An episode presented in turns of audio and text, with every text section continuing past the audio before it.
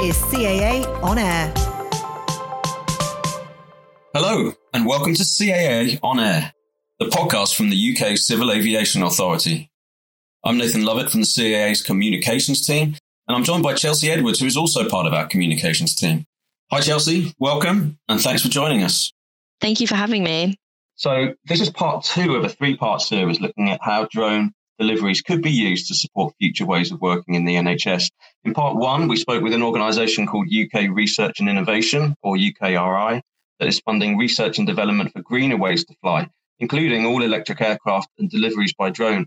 And we're now going to hear about one of the projects that UKRI has funded. This work trialled autonomous drone delivery to the Scilly Isles from Cornwall. This work was very much a partnership between the Royal Mail and a specialist consortium funded by UKRI. And we're very pleased to have with us Gareth Watmore from Drone Prep and Chris Paxton from the Royal Mail. Welcome to both of you, and thanks for being here. And before we get into the detail of the trial, please can you tell us about the areas of work that you're each involved with? Gareth, could we start with you, please? Hi, Nathan Elder, Chelsea. Um, lovely to be on the show today. Yes, so um, I'm Gareth Watmore, uh, CEO of Drone Prep. Um, our mission is to open up low level airspace for drone use. We, we have a software platform that's been backed by Ordnance Survey to do so. Um, and during the pandemic, we found a wonderful opportunity to use both the data on our platform, but also our knowledge to um, do some things that have never happened before. And that also involved um, collaborating with Royal Mail and, and Chris. Chris, would you like to introduce yourself? Hi, yeah, thanks for having me too. So my name's Chris Paxton. I work for Royal Mail in the commercial strategy team. And so effectively what we're responsible for is the direction of travel for the business. So we look at um, potential new areas of innovation, of which drones um, is definitely part of, but also have a close uh, view on what's happening in the market and what's happening with our competitors to make sure we build a Royal Mail that's fit for the future. So we're really interested to know why you chose the Scilly Isles for this project. Gareth, could you just give us a bit more information on that? Yeah, really good question, Chelsea. So um, I can sort of track back a little bit further. So I think if you sort of think about 2019, that wonderful world that we lived in pre-pandemic, the whole sort of dream of uh, drone delivery in the UK was quite far-fetched. It was something that we all thought would happen in, in a number of years' time we were delighted to form part of a consortia down in Southampton at that time to put a bid together to the Department for Transport looking into drone delivery. But the milestones were exactly in the future, so 2025, 2026. We all got incredibly excited to put a bid together for that, and that team won some funding literally sort of two months just before COVID hit the UK. And we're all very smug and very happy with ourselves in this consortia. Some big, big names are in there. And then, of course, COVID hit. And we had a really strange situation within our consortia where you know, the government, so Grant Shapps picked up the telephone to the lead of that consortia and said, look, we've just funded something in the drone sector which could be really helpful. Is there anything that you could deliver in a sort of two to three week period um, that's possible now with a little bit of help? And the, the, quick answer was absolutely. You know, we are waiting for that opportunity to do things which had not happened before. So the first actual drone delivery was between uh, Lee-on-Solent and the Isle of Wight, and that occurred in April 2020 um, with Windracers, as our principal drone delivery partner on this project. And then I was tasked at Drone Prep with, okay, let's let's see now, if we can really focus in on the COVID question, where is remote, where is isolated, which areas are struggling um, with supply at the moment during the, the very start of the pandemic? And we focus on a number of areas in the UK. And the one which we thought might need the most help in terms of providing a robust answer was the Isles of Scilly. They're 30 miles offshore. They do have a connection, obviously, by boat and by manned aircraft, but it's um, it can be vulnerable during you know the very bizarre situation of the pandemic. So we quickly focused on how we could potentially come up with a, a drone solution there involving Windracers, who we'd previously done work with, but also widen the scope to lots of other different companies that might be able to assist so we could make progress and hopefully find a future option that could complement and, and supplement the existing um, logistical provision out to the islands. Fabulous. Yeah, that does sound like it can be very challenging. I mean, Chris, with yourself and obviously the integration and the understanding with Royal Mail. Was there any particular timescales or challenges involved with transporting of that medical cargo when you were approached that you foresaw or maybe see now in the future? So, um, as Gareth mentioned, the Isles of Scilly is um, it's a wonderful part of the world for a start, but it's it is a, an area that is remote from the UK. It's it's hard to serve um, at the best of times. So there are boats that go out there um, on a regular basis. There are planes and a helicopter that go out there on a regular basis as well, but they are susceptible to bad weather. And from a from a reliability point of view, there are issues with deliveries at times through really no fault of the Royal Mail network or the or the partners, the existing partners it works with. It's it's down to the elements and the fact that it is 30 miles off the coast of the UK. So yeah, I mean, drones provides a, a great alternative. There is a potential that um, the drones can fly in, in weathers that normal vehicles can't. Obviously, they're less reliant on being able to see where they go and they fly on um, prescribed routes. So, that, yeah, we were really keen to test and see whether we could improve the quality of service that we provide, not only to the Isles of Scilly, but potentially to other geographies, learning what we learned from this particular trial and taking it and, and using it elsewhere in our network. Fabulous, thank you. And Gareth, on that same point as well, and obviously you mentioned previously that it was asked upon you if you could obviously help with the specifics of medical cargo. Did you have many challenges with like people that you're working with and kind of like what were their roles taking on this project and having more people feed into it? I can sort of track back a, a little bit further and, and, sort of explain some of the details. So, um, again, start of COVID, we get given this brief which um, has never been attempted before. And I suppose in aviation circles, we often get very focused on the aviation issues. So, you know, can we get a permission to fly? You know, is the aircraft safe to fly? All those sort of questions, which are hugely important and we need to unpack. The things that we don't often think about in the aviation sector, especially when it comes to new technology, is okay, what, what are we actually transporting? Why are we transporting it? You know, what, what are the use cases? And actually, especially when it comes to drones itself, is are we engaging with everyone that we need to in, engage with? So in this particular case, we were thinking about medical items, but also parcels. You know, so we need to engage a, a number of people that we wouldn't typically consult with, you know, outside the CAA. And then for the low-level airspace aspects, which you know we'll come on to later, especially involving the VTOL inter-island capability, we had to look at lots of different things in low-level airspace because typically aircraft fly at a fairly high altitude. A lot of the vehicles we're now looking at fly at much lower altitudes. They're autonomous, which is a big thing for people to get their heads around, and also they can land anywhere. So there's some interesting laws actually in low level airspace as well, which means that we do have to engage in a proactive way, uh, both to sort of get the right side of those laws, but but also win hearts and minds. The good thing about the Isles project is, is it was for a medical purpose, and, and we could do that, and we did lots of lots of really interesting things. The reason why we engage with Royal Mail, uh, and again, again, it's, it's, a timing thing, you know. So we, we get this project; it, it's fantastic, especially if you're a drone enthusiast. You're like, this is the most important thing that we must do during COVID. But actually, for the NHS, it was probably one of the least important things for them to consider. They were fighting a pandemic. So we took the decision really early on not to go too deep with the engagement with the NHS because they were on the front line. They were they were actually saving lives and, and we were behind the scenes trying to think of a new technical solution that might be able to support them. And it didn't take long for us to realize that actually the real people that we should be talking to in terms of moving uh, medical items around and, and going on that R&D journey was the third party logistics providers. And in particular Royal Mail, um, and I usually get this quote quote wrong. So here's your disclaimer, Chris. But at the time that we first engaged, I believed that Royal Mail had carried 98% of PPE and 95% of COVID tests at that point in time. Obviously, people on the NHS front line are involved in that process, but the real knowledge about how those things were moving around the country and how to get those items there as quickly as possible was definitely uh, sat in the lap of, of Chris and, and his very talented team at Royal Mail. So you know, we picked up the phone as soon as we could, and, and we were blessed to have the support of, of Nick Landon, London CCO, Chris and his team. And you know, as a result, we were able to glean lots of interesting knowledge about how we could progress that agenda and do things correctly across multiple areas, including airspace and engagement, also medical regulators. We also had um, another company called Excalibur Health Services come and join us and, and add their expertise to the mix that particular company is responsible again for a good proportion of, of manufacturing of COVID tests in, in, the United Kingdom. But with that came all the lovely expert knowledge about how to move around medical devices and what was possible. On top of that, we also had some absolute amazing boffins at University of Southampton that specialise in logistics, and transport, and, and, medicines, who could run a series of different tests and trials around um, the viability of uh, moving vaccines at 228 degrees, uh, cold chain, uh, but also appraising the different um, characteristics of, of, the payload area in terms of vibration, because some medicines need to have, you need to be able to demonstrate basically that a medicine can be delivered in a certain state. Otherwise, you know, the medical practitioner on the ground won't have the confidence to administer. So what we try to do on the projects is gather all that intelligence, all those wonderful experts uh, from different sectors, so we could find all the things we needed to do to prove that we could move medicines and parcels correctly in the future. Wonderful. Yeah, that sounds like it was really, really involved with obviously any work like this, especially when, like you said, you're dealing with medical experts and you need to make sure that you're giving that confidence to whoever's going to be picking up that parcel and those PPE equipments and everything like that. Was there a particular length of the trial runs that you did before of this? You know, when you're working on it before you kind of put it into production, actual use for the members of those teams that it was traveling to and from?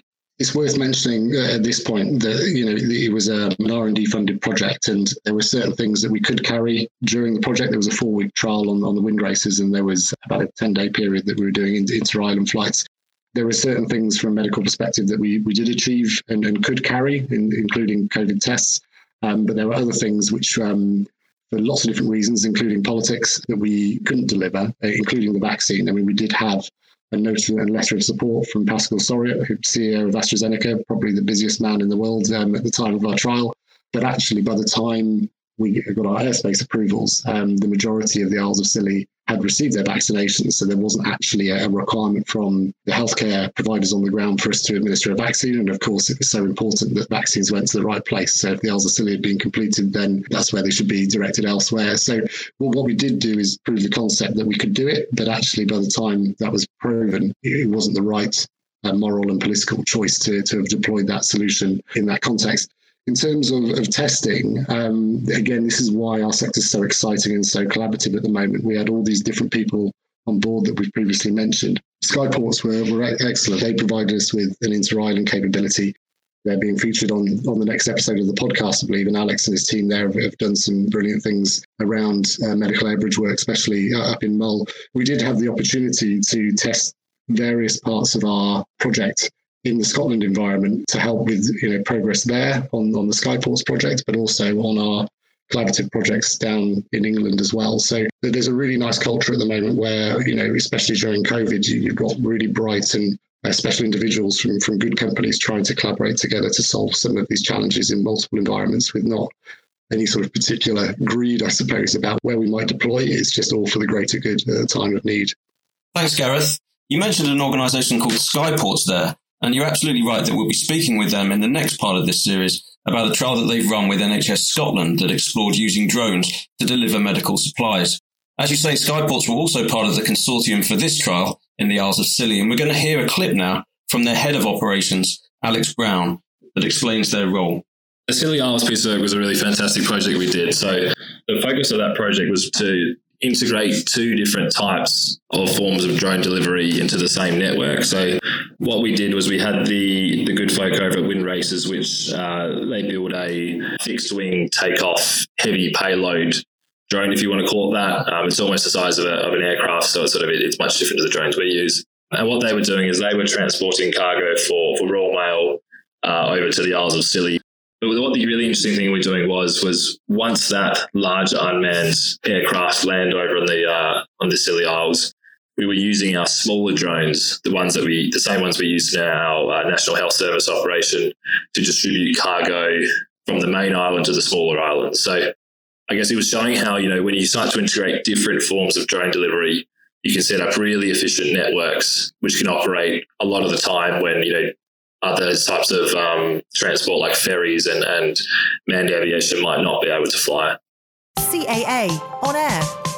I did just want to go back to one point with regards to um, kind of like the collaborative aspect of this and just point a question question at you, Chris. With yourself, obviously, with Royal Mail and having dealt with uh, quite a lot of the equipment and things that you were giving out at the beginning of the pandemic, you know, as Royal Mail as a whole, um, how did you find working with other teams and other partners for this process and kind of moving all that equipment over to another party? I have to say, working with the people of this consortium has been one of the highlights of my career. It's been great. It's been a very collaborative approach, as um, as Gareth has mentioned. People are keen to, to, solve problems and not look at the, the boundaries and see what um, what we can do.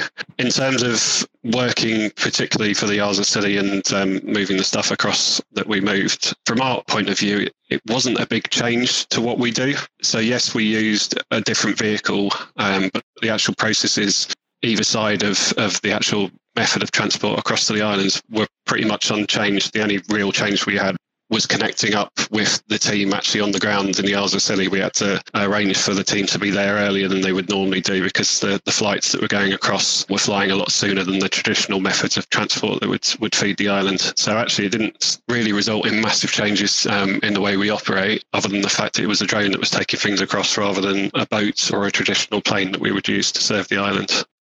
We work closely with the innovation team at, at the CAA and keen to understand what role they played in helping make sure that you had the necessary approvals or clearances to really get this trial up and running. So, can you talk a little bit about how that side of the collaboration worked?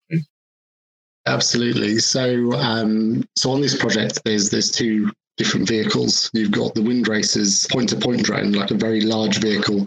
Doesn't look like a drone, looks like a glorious sort of 1930s aircraft, but just doesn't happen to have a pilot in it. So if you're on the ground, it looks like, let's say, that, that wonderful sort of aircraft from, from that period, and therefore from a public perception angle, is quite accepted because it looks like an aircraft. Obviously, the, the safety case for it, you know, is its principles, which from an airframe perspective are usually quite well considered at the CAA. But obviously, there's some autonomous bits and pieces on there which um, need special approvals. And I know that, that Charles Scales and his team at Windracers worked really closely with all the people at the CAA there that could help on that journey, but also University of Southampton We've got some, some brilliant airspace individuals as well to make sure that that aircraft was safe and certified, and, and that's hugely important. At all times, you know, these especially these new vehicles need to be able to demonstrate that they are of the highest quality and, and are safe to operate. That's crucially important. So from from that angle, that worked really well. And then on the, the other capability, which was the uh, the swoop platform operated by Skyports Inter Islands, you know, that is quite futuristic looking, a VTOL craft, you know, with much smaller payload, but, but quite agile and dynamic, and, and using other bits of technology like SATCOM, uh, which is is quite cool. They have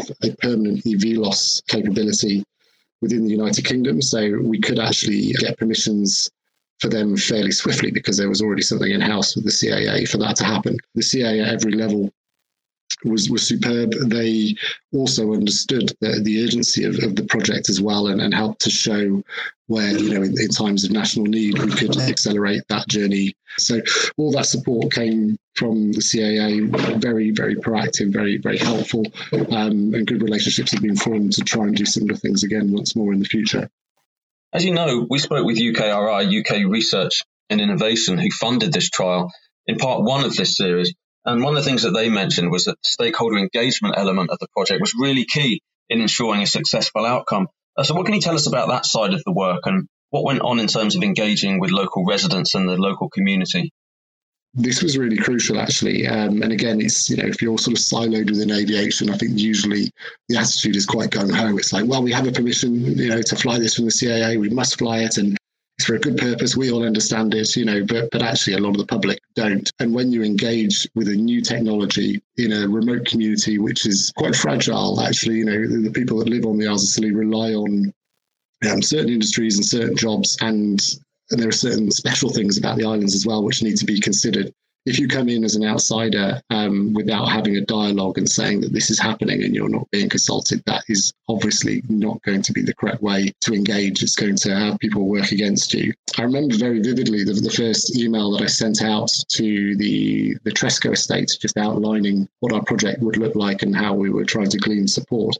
And the email I got back within five minutes was one which proved to me that the email I'd written hadn't communicated what we were doing and the ethos behind it correctly. Um, and it also copied in about 14 of the most influential people on the islands, um, all out, all expressing their dismay about what we were about to do. The truth of the matter is that there was no need for dismay, and we obviously we picked up um, the phone to each of those those important individuals that had useful things to say and useful things to add to the equation. And, we unpacked all those issues and helped to describe how our solution could complement and supplement you know, uh, good good things that were there. The lovely outcome of all of this is we did win those hearts and minds. We have won the confidence of the people on the Isles of Scilly and the support of the people of Cornwall on this project. There's lots of receptiveness to, to do more work like this on the Isles of Scilly. There's some big plans coming forward for Cornwall involving all the partners that we've become embedded with. And it's just a very exciting time to try and push that agenda forward. But the key, I think, has been good stakeholder engagement to achieve that.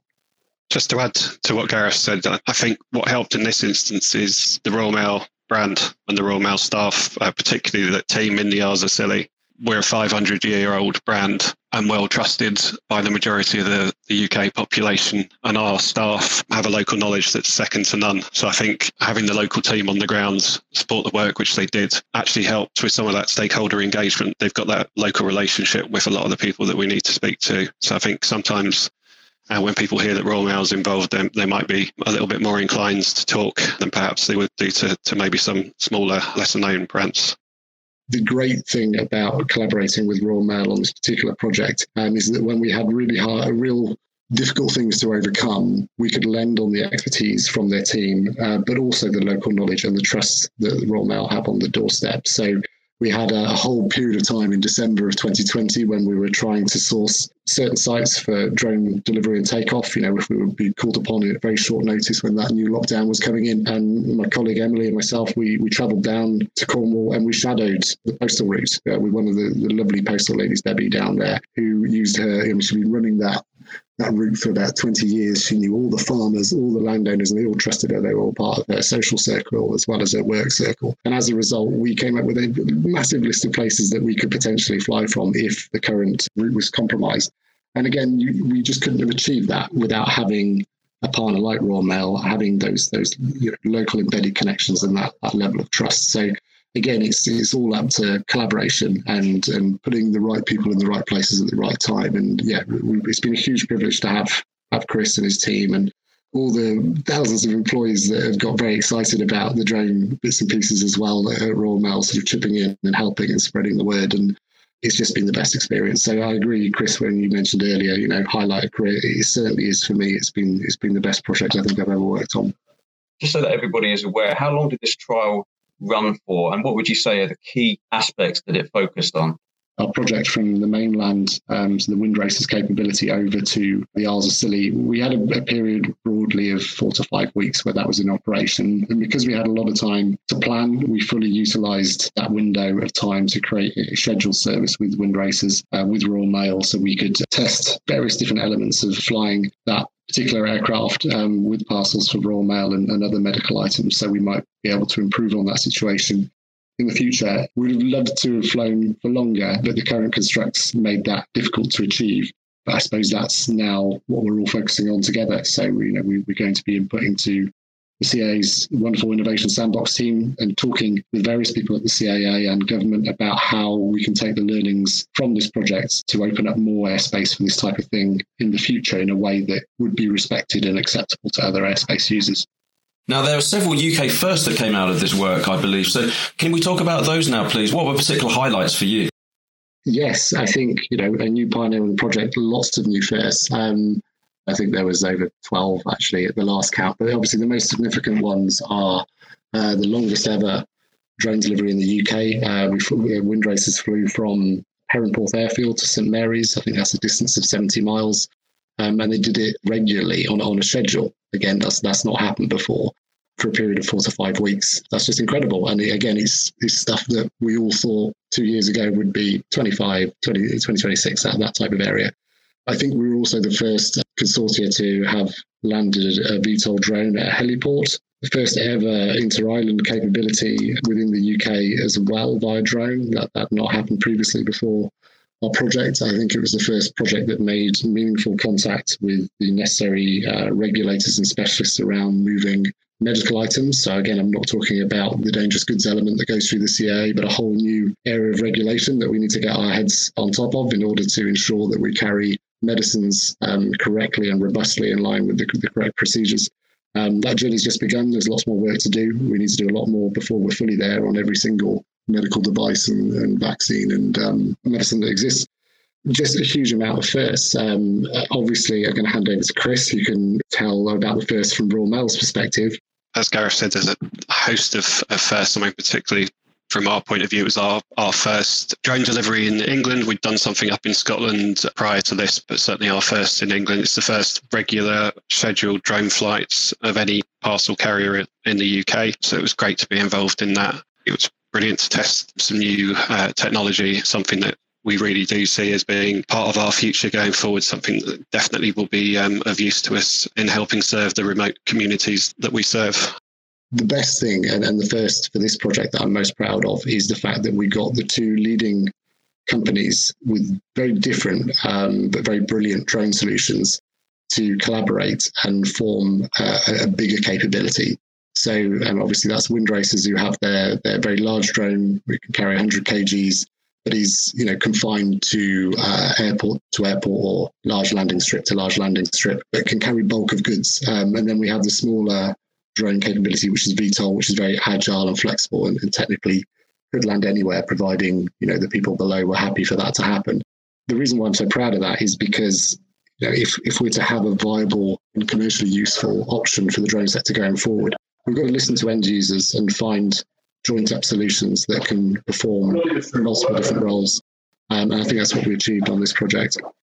Thanks both. Chris, can you talk us through some of the time savings that can be achieved with these drone deliveries when compared with the methods that the Royal Mail is currently using to get supplies out to the Scilly Isles? The usual method of transport across to the Isles of Scilly is it's a combination really. So we either use the boats or we use one of the uh, the flights, the scheduled flights that go across from Penzance delivery office down to Land's End Airport and then get flown across to uh, St Mary's Airport in the Isles of Scilly. Depending on weather, sometimes those flights don't go, so you can get traffic put on the on the Scillonian, which is the boat that goes across there. And that boat doesn't tend to leave till about sort of nine or ten o'clock in the morning, which means that mail can sometimes not get to the islands till about one o'clock in the afternoon and then you're relying on other boats taking the traffic across to the to the islands that make up that that community. There's five main inhabited islands in the Isles of Scilly, so it can be late afternoon by the time mail gets into the hands of the posties to be delivered, um, depending on tides, etc. This particular trial saw us take off from Cornwall, the mainland Cornwall, at six o'clock in the morning and land in the Isles of Scilly at 6.50 in the morning. So we were actually knocking off half a day in terms of delivery. So you're getting things into the hands of the people of the Isles of Scilly a lot sooner than you would do there are occasions when um, both the boat and the plane don't go at all. And obviously, you've got days added to the journey there. So, drones have the capability of flying in all weathers, certainly flying a lot more than a conventional aircraft would do. So, the potential quality of service benefits for, for other customers of the of is, is great. It's really something that we're passionate about. We take our obligations very seriously and we want to give people the best quality service that we can provide when we integrate drones for the first time, it should be to solve problems that haven't been solved yet. The of Scilly is a really good example because uh, any given year, it's between 50 days a year and 90 days a year where there's a deep sea fog that goes between the mainland and the islands, which actually stops typical scheduled services from being able to serve those islands. The good thing about the Windracers drone uh, that we have the approval to fly is that that is an aircraft which can navigate uh, its way from the mainland to the Scilly during those conditions of fog. So immediately that period of time which is suspended, you can now get things over to the islands. That's that's a revolution. That's something which the you know the current tech can't do. What that means from an end user perspective, or even actually not an end user perspective, but actually from people on the ground, is especially during a pandemic. You know, if you were waiting for a result of a test, be it COVID or otherwise, to ensure that your healthcare was, was the same as it would be on the mainland, then this actual new technology and a new drone can can help to level up that healthcare agenda so people can get a test result in, a timescale which you know we would expect here on on the mainland. I mean that's that's a revolution, I think. Thanks, Gareth. There's a lot of significant achievements that we've been hearing about. But what stands out to you? Is there anything particularly memorable or anything that surprised you about this trial? Oh, lots of things, um, but I'll try and be brief on this one. I think I was really outstanding by um, the level of collaboration amongst all the consortia partners. You know, typically in, in business, it can be dog eat dog, and that's not the way that I'm wired. But the fact that we had so many different people, and I think at one stage of the project, there was about 100 individuals involved from different organizations, and all of them understood why we were doing it. We were doing it for the right reasons to respond to the COVID 19 issue and also provide some hope for the future. I was amazed by the fact that everyone tuned in with that, and um, that was wonderful to be part of. The other thing which was really impressive was the warmth that was provided to us by the Cornish people. It wasn't our territory. I think hardly any of the companies involved were actually from Cornwall. But you know, once we'd made you know our correct introductions and explained what we were trying to do, the welcome was was very warm. And we had landowners host us and host our drone delivery areas. We had people be very agile to the needs and requests that we had to make the project a success. And again, it's it was a lovely example of community in action to try and improve the situation through COVID on the islands. From air traffic zones to controlling drones. This is CAA On Air.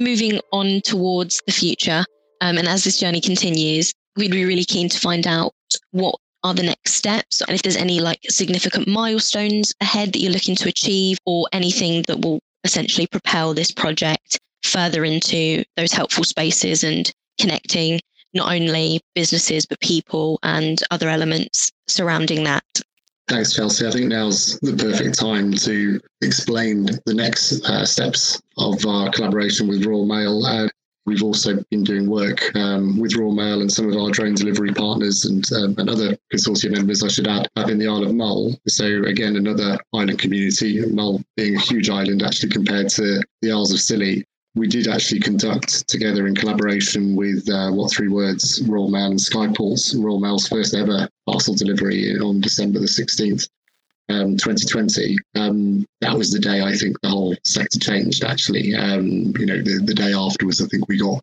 111 million clicks on the internet, which basically showed the world that drone delivery was here in the UK for a real world end user. The legacy of that is obviously we showcased that as a demonstration, but now we are in a deep dive engagement process with um, all the local um, logistics um, operators that are part of the Royal Mail supply chain, but also each of the residents and businesses that exist on the Isle of Mull, which has a population of three and a half thousand people. We're going out because we, we want to talk to them, we want to engage with them before we design anything that may or may not happen in the Isle of Mull in the future relating to drones.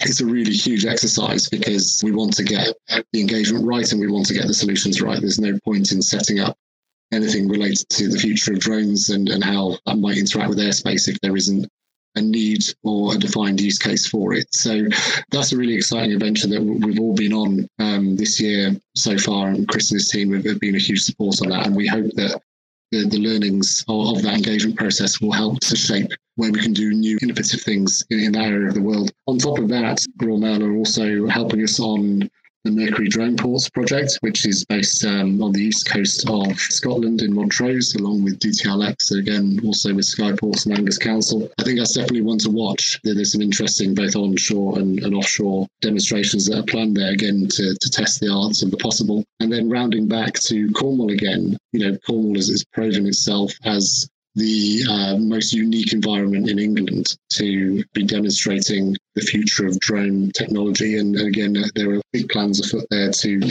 increase the potential for the operation of drones, but also um, do some clever things with airspace uh, with the help of the CAA and other partners, and also to encourage development of the more advanced sectors um, that there are a few more years away, such as um, advanced air mobility and eVTOLs. Wonderful, thank you. And um, yourself, Chris, was there anything that you wanted to add with regards to any like milestones or possibly where you're seeing like the next steps of this venture going specifically for the Royal Mail? So I think um, we're on a journey. The Isle of was our first drone delivery. The Isles of Scilly trial built on that direction of travel is we want to start looking at more and more communities that we serve and try and work out whether there is a case for drones to be used there. So I think watch this space is what I would say. There will be uh, certainly more announcements from Royal Mail um, in this area and hopefully some bigger and, and larger stories to tell you about in the future. Thanks again to Gareth and Chris. And as mentioned, you'll find links to more information about this work in the episode notes. Also, look out for part three of this series, which will look at another recent trial involving drone delivery support for the NHS response to COVID 19. That one worked with drone deliveries to support the NHS in the Scottish Highlands. And if you have questions or suggestions for areas that you'd like us to cover in future podcasts, you can always get in touch with us by emailing onair at caa.co.uk. Thanks for listening, everybody, and we'll speak to you next time. Thanks for listening. This is CAA On Air.